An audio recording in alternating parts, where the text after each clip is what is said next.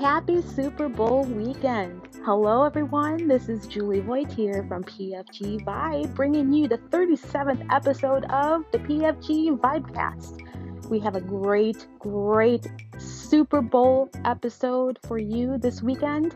So grab your snacks, give us a listen, and without further ado, here's Mr. Russell Baxter.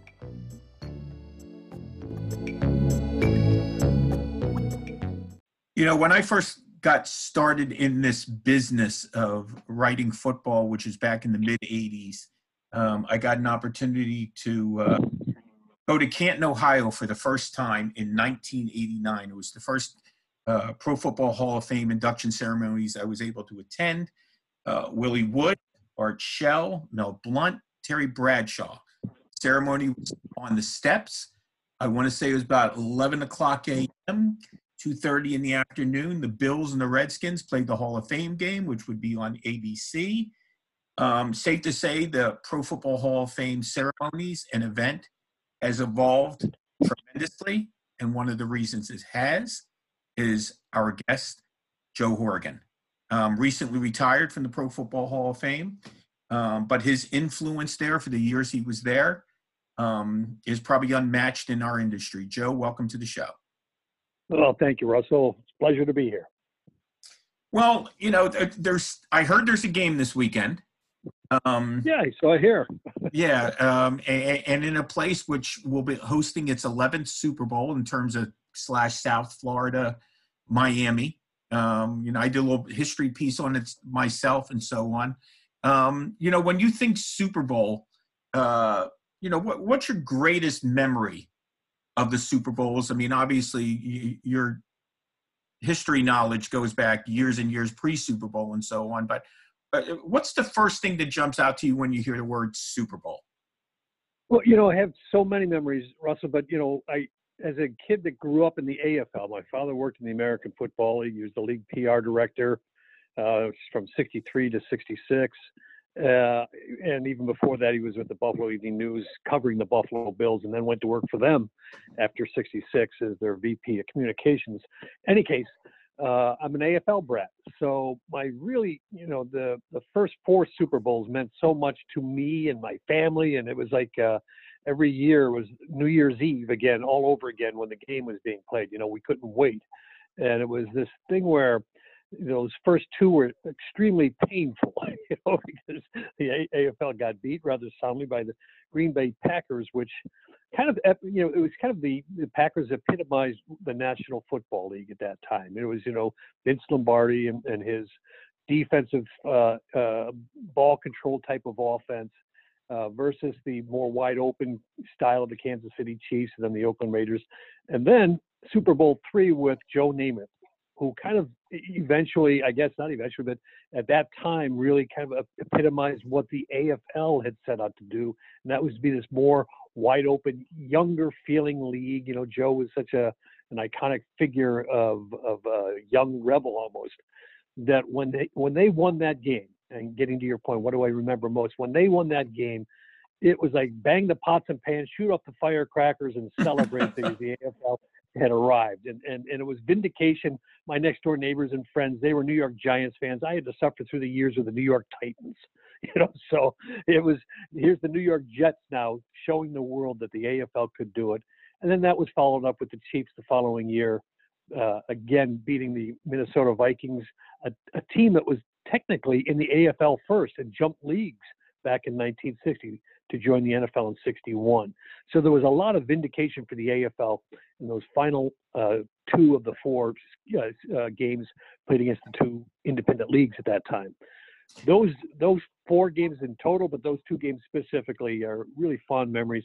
And then just fast forward 25 years of Super Bowl 25 when when my Bills went to the Super Bowl, and right to that point, probably the most exciting Super Bowl played although they lost.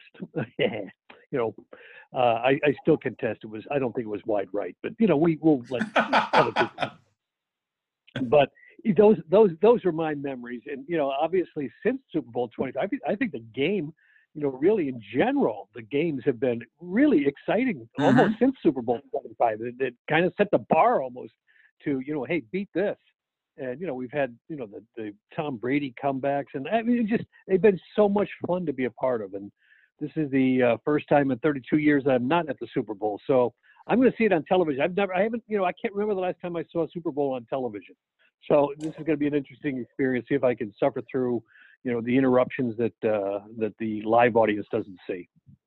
Well, of course, you know, fast forward to uh, your fondness for the Kansas City Chiefs, who were in the Super Bowl for the first time uh, since Super Bowl four, and it, and and I, I, I like what you said about um, the wide open style um, of the American Football League, um, and the irony, of course, of what the Kansas City Chiefs did to the Minnesota Vikings uh, in that Super Bowl, Super Bowl, uh, complete with uh, six Pro Football Hall of Famers Yeah. alone.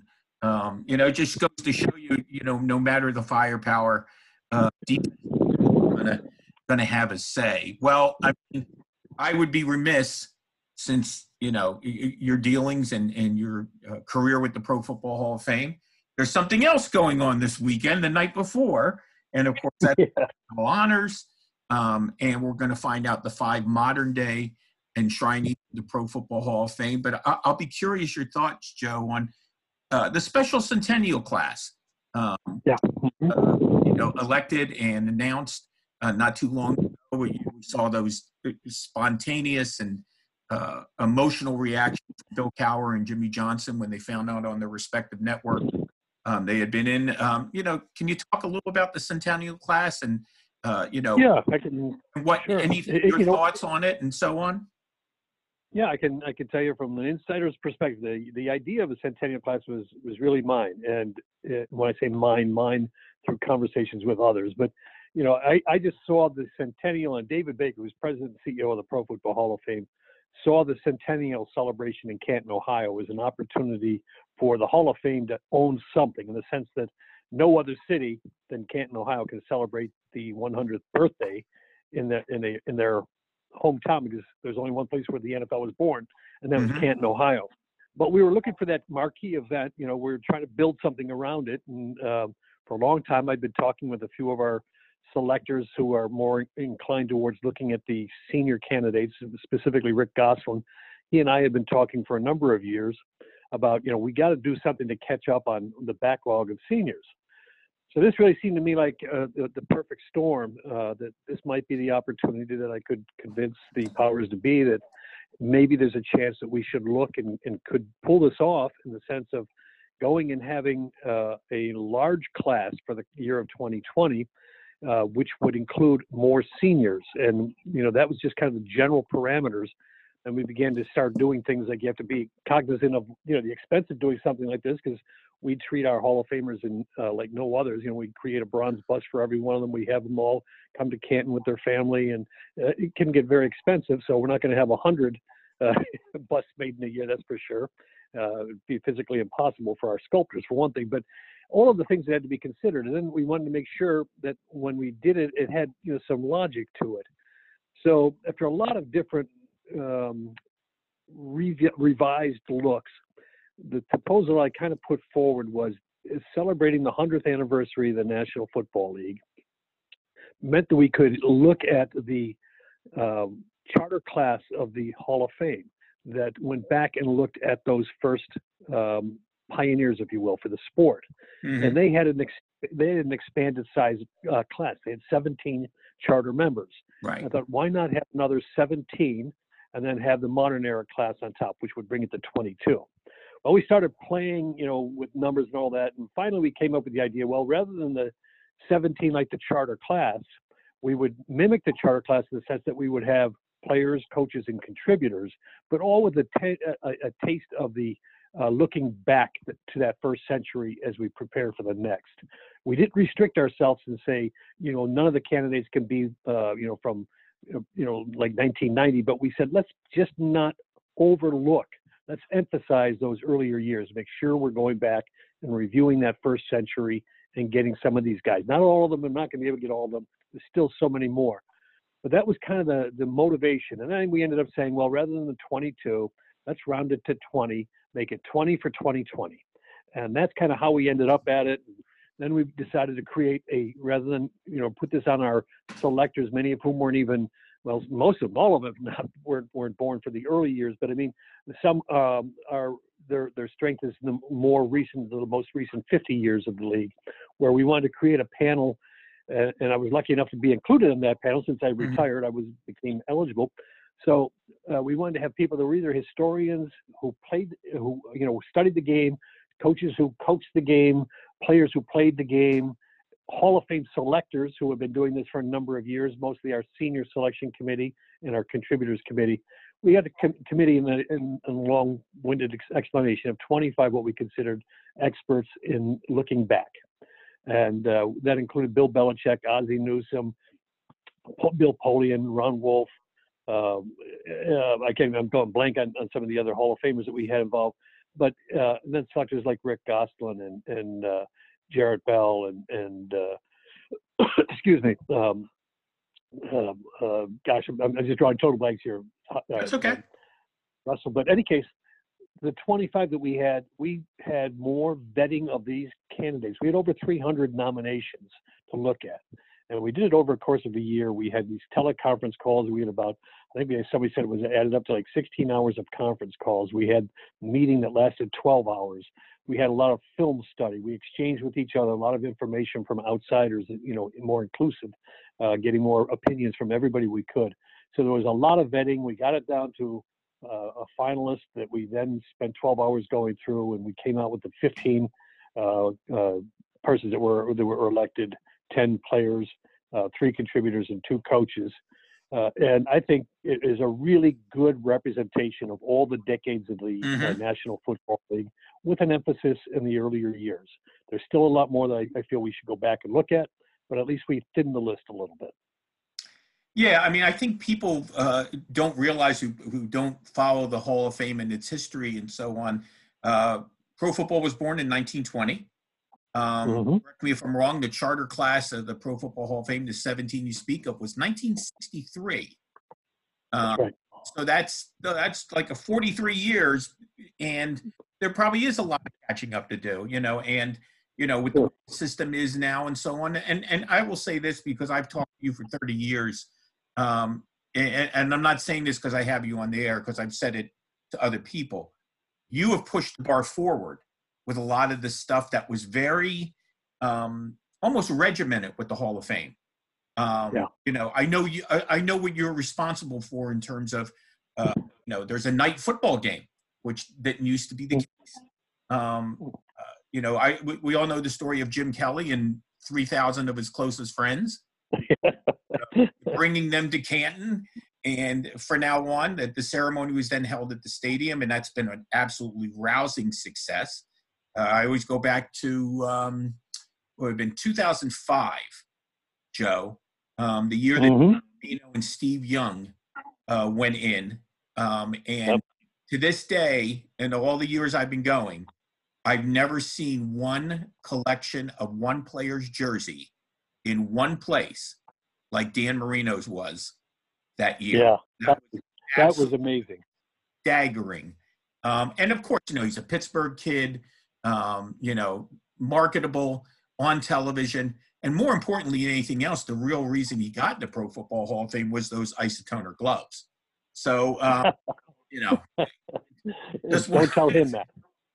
by the way, I, I got to throw this out because you know me and my sense of humor. Any chance that you're going to get Hugh Downs to host the 2020 ceremonies? That'd be great. See now, you don't have to explain that to most of your listeners now. You know, first of all, who's Hugh Downs? They won't even know that. But yeah, that's a Russell. That's good. I like that. Good. You know, well, I, I told. David Baker. Well, I told David Baker, kind of using that same kind of uh, analogy that you did. I just said, you know, 2020 is the year of the visionary, and I said, David, you should be the poster child. You know, because he had such a great vision for the future of the Hall of Fame, and yes. I, I was addressing I was addressing our staff about a week and a half ago. You know, just kind of one of these things they ask me to come in and do every now and then. But I was telling them, you know, there's something that they have to remember at the Hall of Fame that sometimes things move at a glacier speed, And I borrow that term from Paul Tagliabue, who, who said that once to the owners about, you know, not to be afraid of change and not to fear the future, even though the future may move at a glacier speed. Well, mm-hmm. it, a lot of that happened at the Hall, you know, where it moved very slowly, but you can't let that glacier melt. That's your dream. You know, you got to be dreamers, and sometimes you got to have a, you know, a, a shot of adrenaline, and that's what David Baker has been to the Pro Football Hall of Fame. He's been that shot of adrenaline to get that uh, dream moving again. You know, really getting very aggressive, and then get that iceberg that uh, tends to move slowly, moving a little faster. And and he, and I, I say this in, in, a great deal of respect and appreciation. You know, there were a couple of programs that I brought to the forefront before I left that I really I felt these were things that I don't even want to call them bucket list items. They weren't. They were just things I felt were right and the timing was right, and they just happened to happen at the end of my career. But both of them, and the two of them specifically, the the Centennial Celebrate, the Centennial Team, and then the uh, beginning of the Black College Football Hall of Fame is uh, being located at the Hall of Fame. Those two things I wanted to see through fruition, and both of them, when I brought them to them, could have been shut down right there. You know that you know there would have been a very good argument that these aren't reasonable ideas, Joe. This mm-hmm. is another you know goofy thing you're trying to do. But he didn't. He embraced them both, and and neither of them would have happened without his backing, support, and push and enthusiasm. That's the key, the enthusiasm. So that's kind of you know, like I say, don't lose sight of the dream. Don't let the iceberg melt, and keep the iceberg moving. But sometimes you need that shot of adrenaline to you know to really push it hard. Well, by the way, um, if you want me to explain 2020 Hugh Downs to uh, to the listeners, uh, I guess I'm going to have to explain that Hughes Downs for me is still the host of Concentration. oh, gee. Oh, okay. Yeah. Okay. Oh, yeah. All right. Well, I, I say that with fond memories. My mother and I used to watch the show together in the morning and so on. And I'm like, I, I remember when he started doing the news. I Like, Hugh, wait a minute, isn't that the guy from? The, that's a that's a TV host, a talk show. Yeah. Yeah, it, would, it, would be like Gene Rayburn doing the NBC nightly news. I was, you know, it was a little confusing for me. So, yeah. not confusing yeah, is your passion for what you do and your love uh, for the game and, and the history and so on. And, you know, somebody of your caliber, why not write another book? And by the way, I still have Total Football on my shelf, both volumes. There you, wow, wow, you got a strong shelf. Those are big books. Well, yes. Well, well, in particular, Joe, they're actually books, which yes, that's true. Collector's item yeah. to begin with anymore. So, um, but you, you had a book come out this year, NFL Century: The 100 Year Rise of America's Greatest Sports League. Can you talk a little about it and, and uh, the work that went into that? Yeah, I, another thing, you know, I, I, I people kept saying, "Gee, was that something you wanted to do, you know, when you retired or you know as you retired?" You know, no, the, the two just kind of like collided. I'd been wanting to do mm-hmm. a book you know, for the 100th anniversary. I'd been thinking about it for a couple of years. I wasn't planning on retiring. It was right. just one of those things that when I made that plan, I was already already into the book. But the the book um, kind of came came came together pretty quickly. I uh, my publisher, you know, when we finally got the deal done, there was only going to be about 10 months to get the whole thing done. I ended up getting a little bit of an extension, so it was about 11, 11 and a half months, uh, start to finish. But what I had pitched and, the idea that I had first of all, I, I, I, realized right away, almost immediately, that what in the hell was I thinking? You can't write the hundred years of the NFL in one book. You know, so you know, I all of a sudden I, I said I, I, know how a coach feels. I left a lot of first round picks walk out the door. You know, you know, I had right. to cut them. So, but it was really in my attempt to look at the history of the league, find those uh, seminal moments, those those really critical moments that shaped the league as it moved forward and some of them have been oft-told stories, but I wanted to make sure they were told accurately. Sometimes we get lost in the legend and the lore, and we, you know, kind of blur the facts a little bit. So I wanted to go back, set the record straight, get the right people associated with the changes that were made, and then at the same time bring in some new interesting stories that people may not have been familiar with, uh, that were kind of uh, overshadowed by more dominant players or, or, or events and it wasn't going to be a book about players, uh, you know, other than you know if there was specific players like a Johnny Unitas who had such an impact in a particular game, the 58 championship game, that I would tell that story. But it wasn't going to be about the game even. There it was going to be about who this Johnny Unitas guy was. This you know kid that uh, couldn't find a, couldn't find his way through uh, finding a, a college to play for, couldn't find a pro team that wanted him. You know, was a free agent with the Colts playing semi-pro ball that was the story I wanted to tell, but I wanted to tell it, you know, again from a more um, impact story of a human being on the game than just that game. So you know, and then you know the other things that I, you know there are there are people that um, Paul Tagliabue I thought is played such an important role in the history of the game, and because there's so it, he's still kind of contemporary in one sense, but he's the classic example uh, of some of the people in NFL history whose accomplishments behind closed doors uh, are just not well uh, well enough known and appreciated. And uh, I wanted to make sure that those stories were told.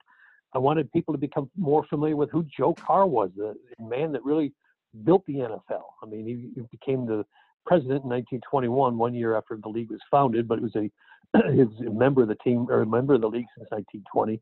But right through 1939, he built the league. He really did. He and George Halas on two different planes. Uh, Joe is the administrator, building the league, and, and Halas as the, I guess, the visionary with just not just the team, but the future of how the league was going to grow. So those was just a lot of different stories like that. But then there's you know just some oddball stories I threw in there, even including you know the importance of the hash mark. You know, it's just how which changed the game from by been moved several times uh, to make the game more interesting. You don't think about a simple mark on the field as being as uh, important as it was. Uh, but you know, I try to hit a lot of the old uh, tried and true stories, but from different angles too. So it wasn't going to be that narrative, and I didn't want it to be a you know an encyclopedic look at the game. I wanted it to be interesting, entertaining, and if not um, um, without boring people, being accurate and factual. Well, I mean, those are two of your middle names. It's accurate, accurate, and factual. I mean, um, the impact you have made um, in our business, um, and I speak as a, a as a researcher and uh, and a writer and so on, is unquestioned. Um, Thank you. Is, it is, um, and books like this are very important because you know, in social media today, at least I, will speak for myself. Um, you actually see a desire for younger people and even people who don't know football as much to learn the history I mean, I'll get yeah. occasional tweet of, well, only the Super Bowls count. And um, well, listen, that's a little bewildering to me because I'm pretty sure the NFL is celebrating its 100th anniversary, not its 54th. Um, yeah, exactly. But more importantly, there is no Super Bowl without the 20s and the 30s and the 40s and the 50s. It'd be sure. like uh, sure. you know, it'd be like counting the World Series before uh, division started, which uh, I believe right until 1969. So, I mean, you're going to leave out 60 something years of the World Series because they had an American League champion and a National League champion. So it, there is a desire out there to understand the game. And I thought, and I think the league and you guys at the Hall of Fame have done a great job getting people uh, just up on things. And you know, for people who don't understand, the Pro Football Hall of Fame is really its its own entity, and it recognizes all of pro football um, like the Amer- All American Football Conference and the you know accomplishments of the Cleveland Browns from 46 to 49. For people who haven't been there, I can't stress enough what a bucket list item it is for a football fan and a sports fan. And um, the opportunity to sit down and talk with you tonight, Joe, um, is something I've gotten a chance to do in Canton at you know at, at, at the at the jacket dinner and different events and so on. Uh, but I can't thank you enough for taking the time out tonight uh, to talk about, uh, you know, the Hall, the Super Bowl, your book, and uh, looking forward to having you back on here soon enough. Russell, I'll leave you with one fact. Uh, you mentioned the All American Football Conference when describing mm-hmm. the Hall of Fame. Obviously, we covered all the leagues, and then you talked about the Super Bowl. Well, this Super Bowl, think about it. The two teams in this Super Bowl neither of them are were born in the NFL. Cleveland Browns began in the All America, or I mean, the uh, Cleveland Browns, the San Francisco 49ers began in the All America Football Conference, and the Kansas City Chiefs began in the American Football League.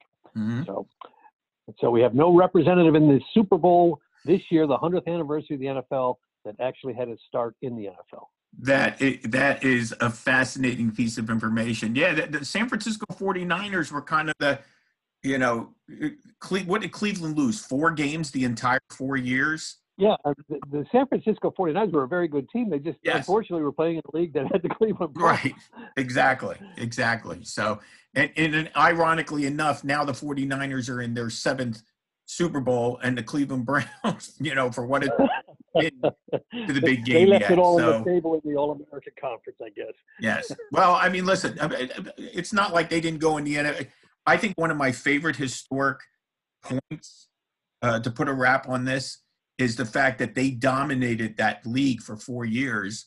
And then there were the skeptics. Well, now they're going to join the NFL. And uh, what they whooped the defending champion Philadelphia Eagles in, in their first Yep. um, and won First their first NFL championship, their first year in the NFL, in that great game against the Rams. Yep, exactly right. Yeah. So great. I mean, this is we could do this for hours and hours and hours. Um, and maybe one day we'll As, as we have in the past. very true. Very true. And I and and on a personal note, I just want to thank you for all the help you've given me over the year, you and your staff and so on. And um, a- as you know, a little help that you gave to my brother and his family when you gave them a little tour of the Hall of Fame a number of years ago. Uh, just a, a little reminder now, uh, those young, that young man and that young woman are now parents. And Good Lord. my brother Michael is a grandfather. So, uh, but I, I passed on the news when you retired and so on, and, and you could see a little smile uh, over the phone and so on because they have great memories of uh, coming out to Canton and you spending some special time with them and so on. So, oh, that's nice to hear. Thank you, Russell. yeah, well, um, so I will see you in August. Um, I am counting on it. I am counting on it. It'll be a big year. It really will. it'll be a lot of fun, and, and Julie and I want to say thank you uh, for coming on the show tonight, and good luck, continued good luck with the book, and uh, Thank you. talk to you soon. Very good. We'll talk to you then. Take care, Russell. Thanks, Joe.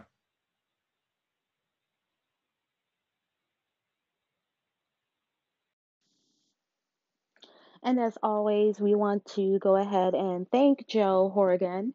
Um, just to remind you all that he is the former Pro Football Hall of Fame executive director who is now retired.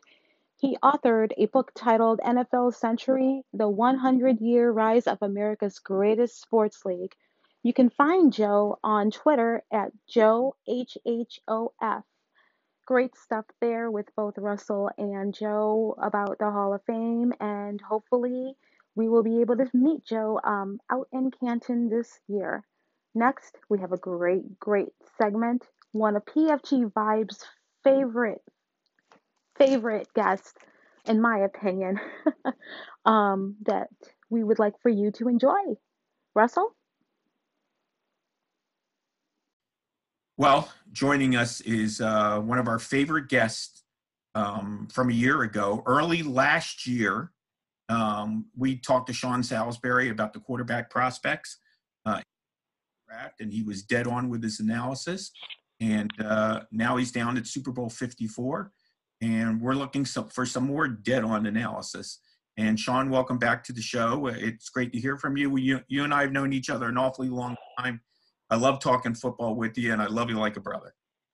uh, your family, Russ. It's great to be on with you, my man, and uh, I sure appreciate it. And I'm so great, grateful to be on. We always grateful for the introduction, and it's always a pleasure to join you. I miss you too, and I can't wait to see you again, my man. Well, our pads will cross again. I know that. But the pads this week crossing are the Kansas City Chiefs and the San Francisco 49ers, one team that hasn't won a title since 1994, um, when Steve Young threw six touchdown passes in that stadium, uh, where the game will be Sunday. Of course, called so many other things other than the Hard Rock Stadium over the years. And of course, the Kansas City Chiefs haven't been here since uh, Hank Stram was 65 toss power trap back in 1969 in Super Bowl four. So uh, it's fascinating and, um, you know, always a great history lesson when it comes to Super Bowl. What's the thing about this game that intrigues you the most? Oh gosh, there's so many, but I, I could tell you, know what's interesting, Russell? We got the old school Andy Reid who's been in this, you know, Bill Walsh West Coast uh, type of thing for years. The old guard, been to Super Bowl, KG veteran, who's going new school, spread it out, formation. You we do all this stuff RPO, and I think they ran as many RPOs as anybody in football this year, um, using the what these young quarterbacks and young coordinators and coaches are using. And then there's Kyle Shanahan, part of the young group of these guys, the McVays of the world, and the, the Matt Nagy's, who was obviously an Andy Reid guy, Mhm. who is going old school like I'm watching 25 years ago. Inside, trap you, run bootleg, throw the ball to old Tom Rathman in the flat, get the ball out quickly, two tight ends, full back in the backfield, you know, all those things. So it's really ironic how it shifted, but I, I think the and you and I talked before this show. I, I'm anxious to see how defenses deploy against the tight ends, and I'm also curious to see if any of these defensive coordinators in Spags or in Saleh will get away from what got them here. Meaning, if you know, if you're Saleh, you don't want to play a whole lot of single high safety and and blitz a lot because Pat's so good at beating you.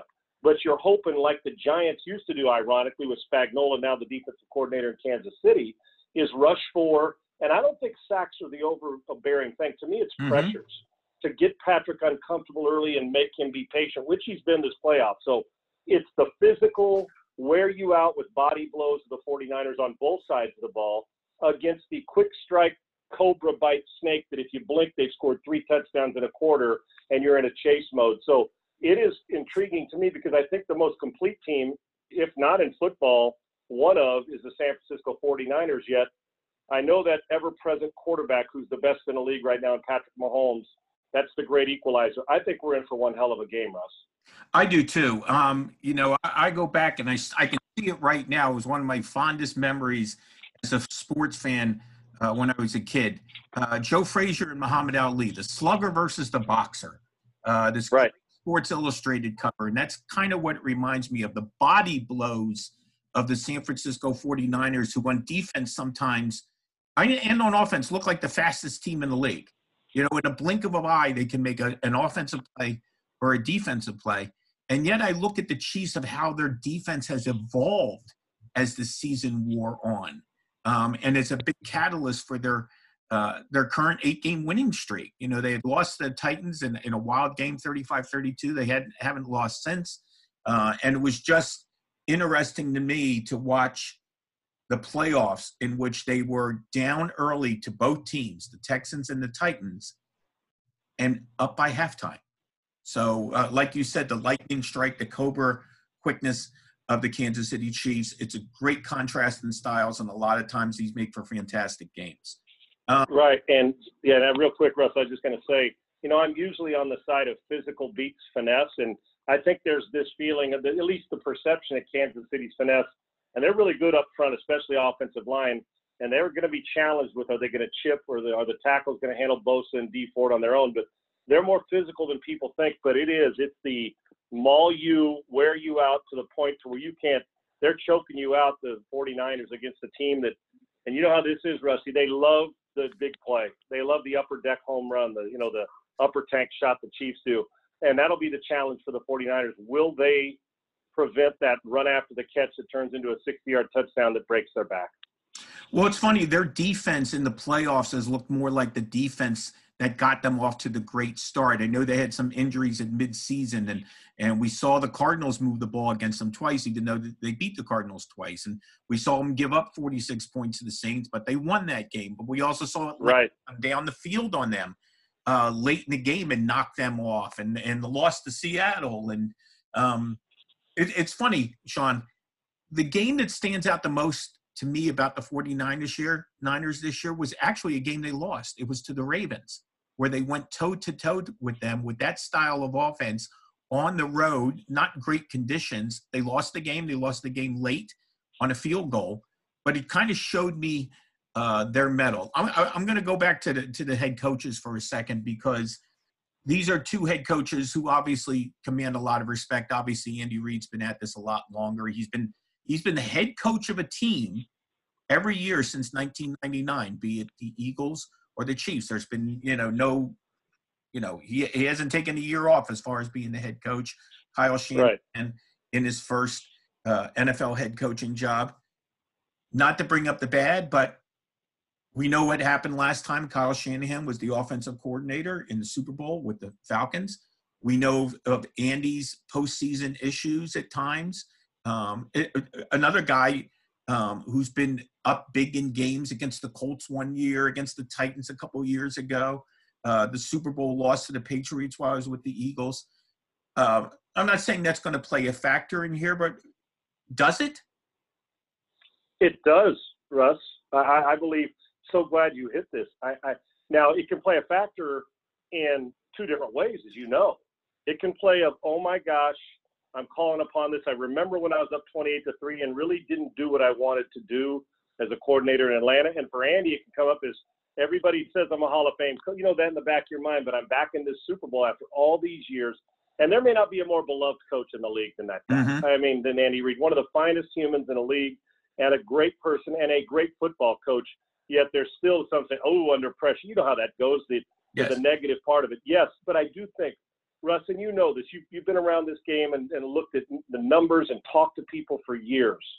I can tell you this: I've never played in a Super Bowl. I've played in you know regular season games, big games to get into the playoffs, and I've started and played in playoff games. And the intensity that goes up. But I can tell you that that pressure will make you do some crazy things, mm-hmm. good and bad. It'll bring out the best of the worst.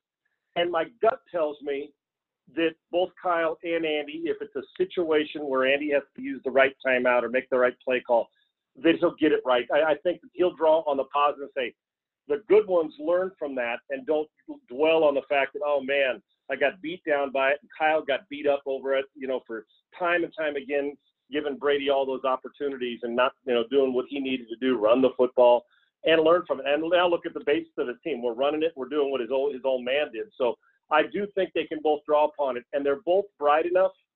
They've both been in the game long enough, and even though Kyle's young at it, still he's been around football a long time. That I think I don't believe their teams would be in this situation if they hadn't somewhere along the line this season been faced with a similar situation where they had to do something. And so even though it wasn't the Super Bowl, you can draw upon it, but the intensity goes up the pressure and the choke factor exists, but you're exactly right. One, and it may come to the point where one draws on it, says, you know what, I'm learning from it, and the other one can't get over it in a Super Bowl and goes back to the same old. But I would believe that in Kyle's situation, the call would be different, or the calls late in the game with a lead. And look at it, it's Brady, it's Mahomes.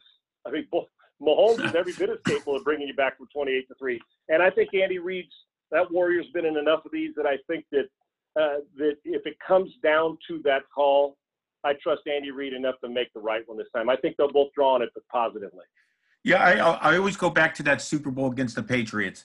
And you remember that game because early in the game, Devonta Freeman was having enormous success against the right. defense. And I was always astonished. Uh, and you know me, I'm more into carries than I am yards sometimes when it comes right. to running game. But if you would have told me by the end of that game that New England had the exact same amount of rushing yards as the Atlanta Falcons. That was stunning. They wound oh, up, I couldn't believe it. Yeah. yeah, they wound up with more running plays because even though they were down, even though they weren't getting nine or ten yards a carry, or even five and six, they never stopped with their game plan. They ran like ninety something plays in that game, and uh, it was funny because watching Kyle's the, the antithesis was last week. Um, or, or almost two weeks ago, uh, Kyle Shanahan persistently running that football um, against against Green Bay, and as he said, because it was working. And uh, right. you know as well as I do, um, you know you'll see coaches who will stop doing what they're doing that is successful sometimes just to change things up. Um, but they were winning with power. They were dominating Green Bay in the trenches. And uh, I don't know if they're going to be able to do that, uh, you know, against Chris Jones and against Kansas City's defensive personnel. I like what you said about uh, blocking the edge rushers of the San Francisco 49ers. I, I mean, the Kansas City Chiefs have a, a, real good pair of offensive tackles. Yeah, they do, Russ. And, you know, when it, it with, with Fisher and, you know, Schwartz has been an all pro for the last couple years and I've you know I've seen a lot of it, and they do they'll help chip, and sometimes that keeps people in, and you get a little uh, the guy who's supposed to if you're playing man or a guy's matchup with you back out of the backfield, if you chip and and that guy stays in a hole, sometimes he's a guy sitting in the hole because his back stayed in, and so you're thrown to a danger spot because he's got nobody to hold him. But I actually think in this game, and they're going to slide the line depending at times more to Bosa than Ford and if Ford's over Schwartz, I think I think Schwartz can handle that. The key is on the side, depending on where they put him. And you know uh, Saleh is going to move those four around. They're going to move them around so you can't locate them every time. Mhm. You got a direct protection. But I, the, the Bosa energy and doing it, I'm really intrigued if he's coming off the edge hard and, and got a couple different moves and he gets to Pat early, that could change the way they go about things. But I think the goal is going to be get it out, try to keep them on skates to where they got to at least respect the run with it's an RPO or a little play action, and try to get the ball out before they get there. And the one thing about it is, Pat's still good enough, Mahomes, is to make you miss if you're overly aggressive. He's a big, strong kid, but also can make you miss. And you know this, Russ. Sometimes guys are over pursue, and you use that Mm. against them. You're coming too hard, and all of a sudden, just one little jab step, you run by him, and now there's that open gap for you to slide. And is there anybody other than Aaron Rodgers who throws the ball off schedule, off platform better than Mahomes? No, and he'll kill you with those little sidestep, reset, five yard sidestep or scramble to the left and go. So it's almost like special teams. You better stay in your lane because if you don't, they will find it. So I'm really curious to see how Andy starts out saying, get them all out. Our five can handle their four plus one if he brings him. And if not, every now and again, just give him a little shoulder shrug. But I think Andy wants to test. I would, you know, the, uh, the Hardman or Kelce on. Are you going to put a strong safety? You're going to go big, then we'll go small with our speed because we can run. If you're going to go small and bring six DBs in, then we're still going to be able to run the football because our big guy's are going to stand because we're not going to take the Kelces out of the game. So I'm anxious to see how the matchups go with two coaches on both sides of the ball, really all four of them, that know how to find the one spot. And you're exactly right, Russ. I've never understood. I loved what Kyle did. So Jimmy threw it eight times, and So big deal. We didn't need we didn't need to throw it ten times. Yeah, Right. you saw Bob Griese in two Super Bowls. So what, like twelve and fourteen or nine and six of seven, eight of eleven. There, there, there you go, my man. I knew you'd come up with the exact stat. So this is the same. Now he's probably going to have to throw up more than that, but Yeah. uh, we were we did this at SC at Rusty. We were when Marcus Allen was there my freshman year with the student body right and running toss and pitch and inside we'd run what we called uh, 25 power to the left and 28 pitch to the right. And it didn't matter. We'd do it 30, 40 times. John Robinson used to love to run that. And you saw him in the NFL with Eric Dickerson. Sure. And we do it six, seven, eight, ten times in a row. Why would I stop eight yards of carry? Why, why, why do I need to change anything? If I got seven plays that are working, I just formation you a little different, that it looks different to you. Why the hell am I going to stop in the middle of that and stop down from doing it? So, and I think both of these guys are really good at exploiting your weakness and hammered it to the point where they draw blood. And I think both are looking forward to that. Yeah, um, and, and I'm going to be interested to see how Andy attacks them with the run. Um, you know, when you have an aggressive line like they have, loaded with first round draft choices, uh, guys who get after the quarterback, to me, Nick Bosa changed the mentality of that. He, Nick Bosa, in my opinion, changed the San Francisco 49ers defense like Quenton Nelson changed the Indianapolis Colts offense a year ago. That type of young kid with fire in his in his belly, um, that mentality, that not stunned by being a newcomer. He he came in, and you know this. Uh, Armstead, uh, Buckner, who's actually played pretty well, Solomon Thomas. They had a lot of first round draft choices, weren't necessarily producing. They went out and got Dee Ford, obviously, and so on. And then Bosa comes in, and it, he's almost like uh, like a cigarette lighter, you know that that Yes. started, um, and some of their other changes uh, as well. But look what he did. Rusty, you're, you're right. It's contagious. Hmm Look at look what it's done to everybody else. And Yes, and you couldn't be more correct. Quenton Nelson walks off the draft platform, took his suit off, put a helmet on, and has been mauling people ever since. They they went from a horrible offensive line to now, if Philip Rivers ends up the quarterback there, you got a guy who doesn't move much and he won't have to. hmm And so whoever it is, so that you're right. And then Bosa comes in, and we're thinking, well, Joey Bosa's really good. And then Nick waltzes in, and you say, ooh, younger brother's pretty good too. And he has. He and it's almost as if. And I played with Doleman, God rest his soul, uh, one of our great players, John Yes. Randle, Keith Millard, Keith Millard, and Hank Thomas at the same time. Who are you going to double? And they were fighting each other to get to the quarterback. Okay, today's your day. And they didn't want the other guy to beat him there. So what it does, it ramps everybody up. Bosa's energy and the way that this San Francisco 49ers team is built, they're built for the test of time, Rusty. I think you and I both believe that. yeah. Um, a, a lot of youth. Um, again, what Bosa did in terms of demeanor changed the mentality of that entire unit. uh, super aggressive. Remember, here's what people, some may forget. Last year, the San Francisco 49ers had two interceptions and seven takeaways. Those are NFL records you don't want to set. And this year, they completely turned that around because of their aggressive play. I, I mean, hell, they had more interceptions against Jameis Winston in week one, I think, than they had all of last year. Um, and that's just not because of Jameis Winston. It's the, the mentality of what how they have played. Again, they had that little lull in the second half because of the injuries, but they looked right. that kind of defense last, these last couple weeks against Minnesota and Green Bay. Well, I guess it's the put you on the spot time, Sean. Um, what do you think Sunday? Who do you think wins? If you want to give me a, a score, or if you want to give me an MVP, the floor is yours. I, I'm going to go this. Put it this. I'll start this by saying if the Chiefs don't, if the, if the if if uh, Pat Mahomes is not the MVP, the Chiefs can't. The Chiefs aren't going to win. Okay. And that, that, that's number one. Now, I and I I may be crazy, but it, for instance, if and we we both know, and you said no tight end's ever been the MVP in a Super Bowl, right, Russ? No tight. Yeah, correct. Right? And we and we got you know the two best in the league. Right. Now just exactly. all pro voting. And with that in mind, so and both are capable of it. But I say this: if Kelce catches eight for 105 and two touchdowns, what do you think Mahomes is doing the rest of? You know what I'm saying? He could have a yeah. great game, and we're going to say, well, Pat's going for 450. You know what mm-hmm. I mean? Mm-hmm. So I, I don't think the Chiefs win unless Mahomes is the MVP. So we'll start there. I'm usually would be a guy, even though I'm a quarterback, that goes with the guy.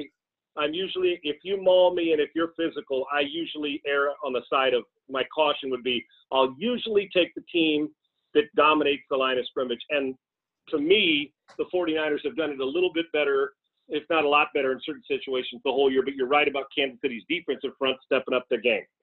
But with all that being said, I think Patrick Mahomes is good enough for us to stumble his way to three touchdowns. I do, and and 21. And while the 49ers, heck, they can score. People have them like, well, they're just a grind out team. They'll put 30 on you. But I, I just think that when it all comes down to it, I think more chunk plays with their team speed that kills. I'm going to go with the Kansas City Chiefs. Now, tomorrow I may wake up and say, Sean, what a stupid pick. But I love both of them. I love both coaches. And there's a little emotion in this for me, Russ. Uh, I, I, there's something I, I kind of, you know, we all have that little tug. Mm-hmm. Andy Reid's that. Andy Reid's that tug at my heart because I love him. I do, and I've known him for so long. But just trying to get away from that emotion part, I, I'm going to choose, as I will most of the time, if everything gets down to equal. As much as I respect Jimmy and think he's really good, I think Patrick Mahomes is the best player in this league. And I think that every GM and coach would choose him first if they were selecting from current players. 31 27 Chiefs, and Mahomes in the upper 300 with three or four touchdowns. And it's a close game, and they may have to come back. Maybe it's 27 24 late, and Patrick throws a touchdown. But I'm going to go with the dramatic finish and Mahomes pulling it out and name the MVP. Well, I like that. And, and, and I'm just going to key off something you said because uh, you're right. I don't think the 49ers get enough credit for what they can do offensively. And again, these are just regular season numbers, but think of the irony of this, Sean. Who scored more points this year, San Francisco or Kansas City? I think the 49ers did. They did. 479 yeah. to 451. Now get this. Right. Who gave up fewer points? San Francisco or Kansas City? I know you're going to tell me Kansas City. It was Kansas City, 308 to 310. now, I mean, just think of the irony of that. Right. And I think right. a lot of that has to do with the fact of how Steve Spagnuolo's defense, but also the one thing a lot a year ago, the Chiefs scored 565 points, the third most in NFL history in one season. They gave up right. 21. If they would have won the Super Bowl, that would have been the most points ever given up by a Super Bowl champion. They went from 421 to 308. 308 is less than 20 a game. But the thing that struck right. me about Kansas City during this eight game winning streak last year was all offense and you know we'll just you know do the best we can on defense that's why they played new england twice last year scored 40 and 31 and lost both games i mean it's incredible right. to think about it okay they to me look like they complementary football during this eight game stretch they're getting contributions from everybody And I know they gave up 31 to the Texans, but there was a blocked punt, there was a muffed kick. Um, you know, to me, they're just a more balanced football team. I like what you said at the top. I think San Francisco, from top to bottom, is probably the better team. But I kind of think Kansas City's playing better football right now. And you didn't ask me, but I'll say it anyway. Kansas City 24, San Francisco 22. Right. Well, there you go. And who's going to be the MVP? Mahomes?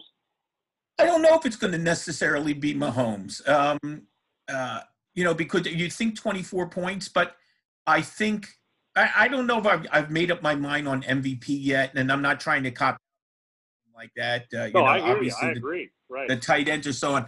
I think Sanford. You know, I I think Andy has to take advantage of San Francisco's aggressiveness um, and running the football on them. San Francisco was mediocre against the run, and, and I don't have to tell you, in 100 years of football, you know, it's hard to get a sack when the running back has the football. So um, I think right. can use that against them. So I'll be looking for the delays and the draws and and Holmes. Uh, uh, I'm sorry, Mahomes trying to bounce outside. I just think it's a fascinating matchup, and I'll go back to the the slugger versus the boxer. Um, and I'm hoping we get I hoping we get an Ali Frazier uh, fight one out of this. Well, I can't wait. I yeah, can't wait, I, my man. I can't thank you enough for taking out time. I know you're obviously in Miami. You're up early doing your show. Uh, for people who aren't aware of Sean, so the Sean Salisbury show on Sport Talk 790. Um, it's outstanding. It's fun. It's the right perspective. And again, Sean and I have known each other an awfully long time. And Julie and I want to thank you so much for coming on tonight and enjoy the game. And we hope to talk to you in the next couple months when we're talking NFL draft, sir. Let, let's do it, man. I look forward to it. I'm always here for you. I miss you and I love you, brother. And we'll do it again. I love you too, man. Talk to you soon. All right, Rusty.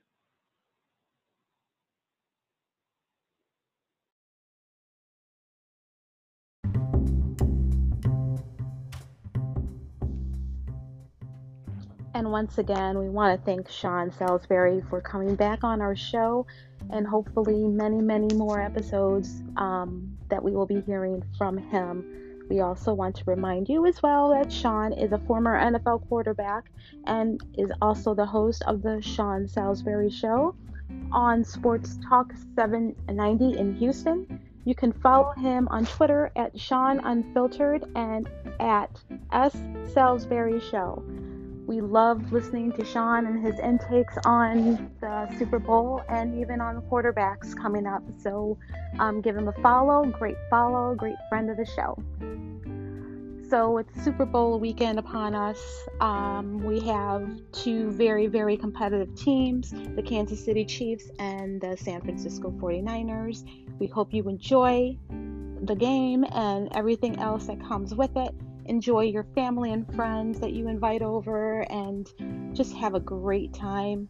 May the best team win. I know Chiefs are pretty much favored, but with these two teams, it could really, really go either way. So, um, look forward to the next episode um, where we go ahead and close out the season. So, for Russell Baxter, you can find him at profootballguru.com and myself Julie noted underscore PFG.